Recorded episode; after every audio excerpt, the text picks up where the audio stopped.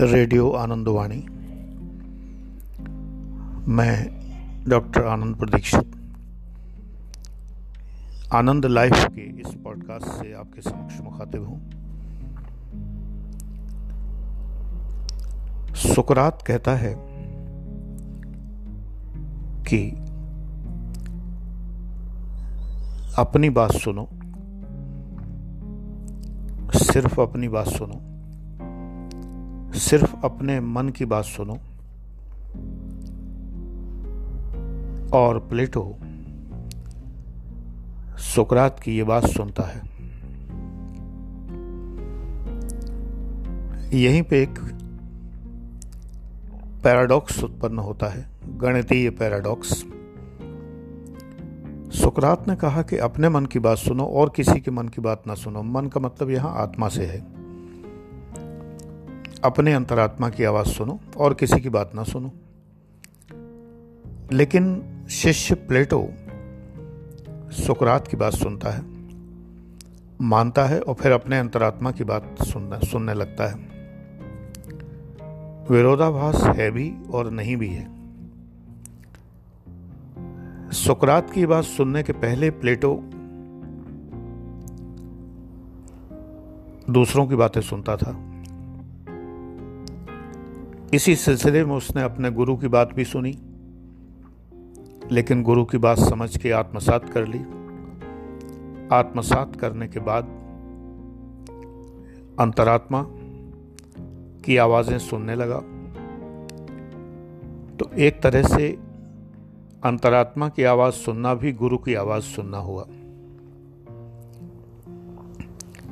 कहानी बिल्कुल इस तरह नहीं है, कहानी कुछ अलग तरीके से है।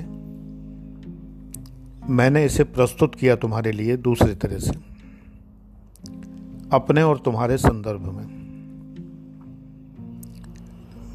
मैं तुमसे कहता हूं, अपने मन की बात सुनो, अपने अंतरात्मा की आवाज़ सुनो। और जब तुम मेरी ये बात मान लेते हो तो तुम मेरी बात सुनना बंद कर देते हो। ये कोई बुराई नहीं है, लेकिन ये तब जब तुम्हारी अंतरात्मा इतनी पुष्ट, इतनी मजबूत हो जाए कि तुम उसके भरोसे ज़िंदगी काट सको। तुम छोटे बच्चे हो जो पैदल चलना सीख रहा है। मेरे बच्चे हो, मैं तुम्हें डगमग पैदल चलना सिखा रहा हूँ, क्योंकि तुम्हें अपने पैरों पर खड़ा करना है। क्योंकि मैं कब तक सिखाऊंगा, कब तक रहूंगा सिखाने के लिए। हर माता पिता और हर गुरु शिष्य के पूरे जीवन उसके साथ नहीं रहता है। तो हर बार मैं कहता हूं कि बेटा अपने पैरों पे चलो, चलो अपने पैरों पे चलो। फिर तुम चलते हो, फिर डगमगा जाते हो। फिर मैं कहता हूं कि चलो ऐसे चलो, मुझे पकड़ के चलो। फिर तुम चलते हो, फिर डगमगा जाते हो। जब तक ये स्थिति रहती है तब तक माता पिता बच्चों को चलाते रहते हैं इस तरह पकड़ पकड़ के, और हर बार कहते हैं कि अपने पैरों पे चलो। अब अगर एक बच्चा पहले ही कमांड पर, माता पिता का पहला कमांड उसे मिले कि अपने पैरों पर चलो, जाओ दौड़ जाओ, और वो दौड़ जाए, मेरे सहारे मत चलना, अपने आप चलना, और वो उसके बाद माता पिता की ओर मुड़ के भी ना देखे।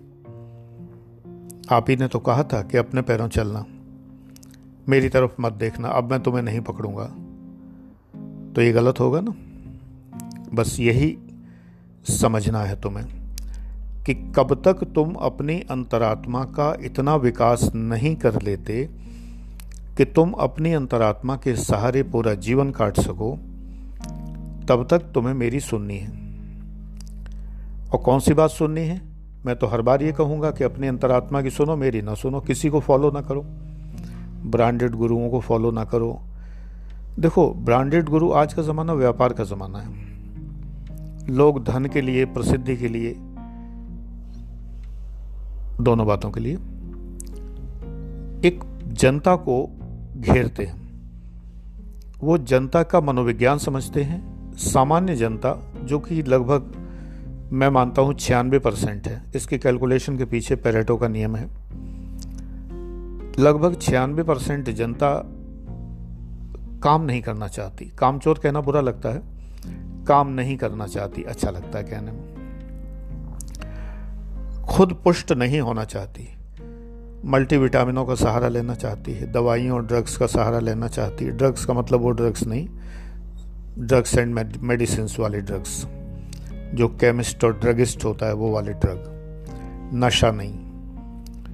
मेडिसिन्स का सहारा लेना चाहती है, नेचुरोपैथी में विश्वास नहीं करती है। सामान्य जनता दूसरों का सहारा ज़्यादा खोजती है, लेकिन 4% लोग ऐसे होते हैं जो दूसरों का सहारा बनते हैं। मैं तुम्हें वो बनाना चाहता हूँ कि जो दूसरों का सहारा बने, वरना इस 96% जनता को कौन सहारा देगा? तुम ही दोगे। तुम ही भविष्य हो मेरे भारत विशाल के। हमारे बचपन में एक गाना आता था, इस देश को रखना मेरे बच्चों संभाल के। तो मैं तुम्हें सिखाता हूँ सशक्त होना, इतना कि दूसरों को सहारा दे सको। तुम खोजते हो दूसरों में सहारा। तुम आज 96% के अंदर आते हो, मैं तुम्हें 4% के अंदर ले जाना चाहता हूँ। यही अंतर है। इसलिए मैं कहता हूँ कि अगर तुम इनके मैस्मराइजेशन, हिप्नोटाइजेशन में आ गए, बाबाओं के, जब इनके आश्रम में तुम पहुंचते हो तो तुम मैस्मराइज या हिप्नोटाइज होते हो। एक जैसे सफ़ेद सफ़ेद ड्रेस पहने आत्माएं बैठी हुई हैं, धीमा धीमा संगीत बज रहा है, आत्माएं तुम्हें प्रभावित कर रही हैं। इतनी सारी आत्माएं बैठी हैं, सबके सर झुके हुए हैं, सब सिर हिला रहे हैं। सामने मंच पर कोई दीदी या भैया या दादी या दीदा नहीं होते, तो वो जो हैं बैठे हुए हैं। पीछे एक जो मुख्य व्यापारी थे, जो अब नहीं है, वो अपने को ब्रह्म घोषित करके चले गए हैं। उन ब्रह्म के तमाम अनुयायी बैठे हुए हैं। खुद ब्रह्म हो गए, तुम्हें इतना तो आश्वासन दे ही देते हैं कि तुम आत्मा हो, है ना। खुद अगर कमिश्नर हैं तो तुम्हें डिप्टी कमिश्नर तो बना ही देते हैं। आत्मा बनने का शौक़ उन्हीं को होता है जो अपने ज़िंदगी में कुछ नहीं कर पाते। जो कुछ कर लेते हैं वो जानते हैं कि वो आत्मा नहीं है। जो कोई महत्वपूर्ण पद पाते हैं, महत्वपूर्ण उपलब्धि पाते हैं, मेहनत करते हैं, परिश्रम करते हैं, या मेहनत परिश्रम करके तमाम कुकर्म करते हुए उनको भय सताता है कि अब बुढ़ापा आ गया, रिटायर हो गए, अब हमने इतना जो कुकर्म करके जो दौलतें इकट्ठी की हैं, तो इसका एक हिस्सा दान दे देते हैं। तो वो ढूंढते हैं कि किसको दें, तो फिर वो आश्रमों की सहायता लेते हैं। इनकम टैक्स में भी छूट मिलती है और भगवान के घर जाएंगे तो नरक के द्वार, स्वर्ग के द्वार खुले होंगे।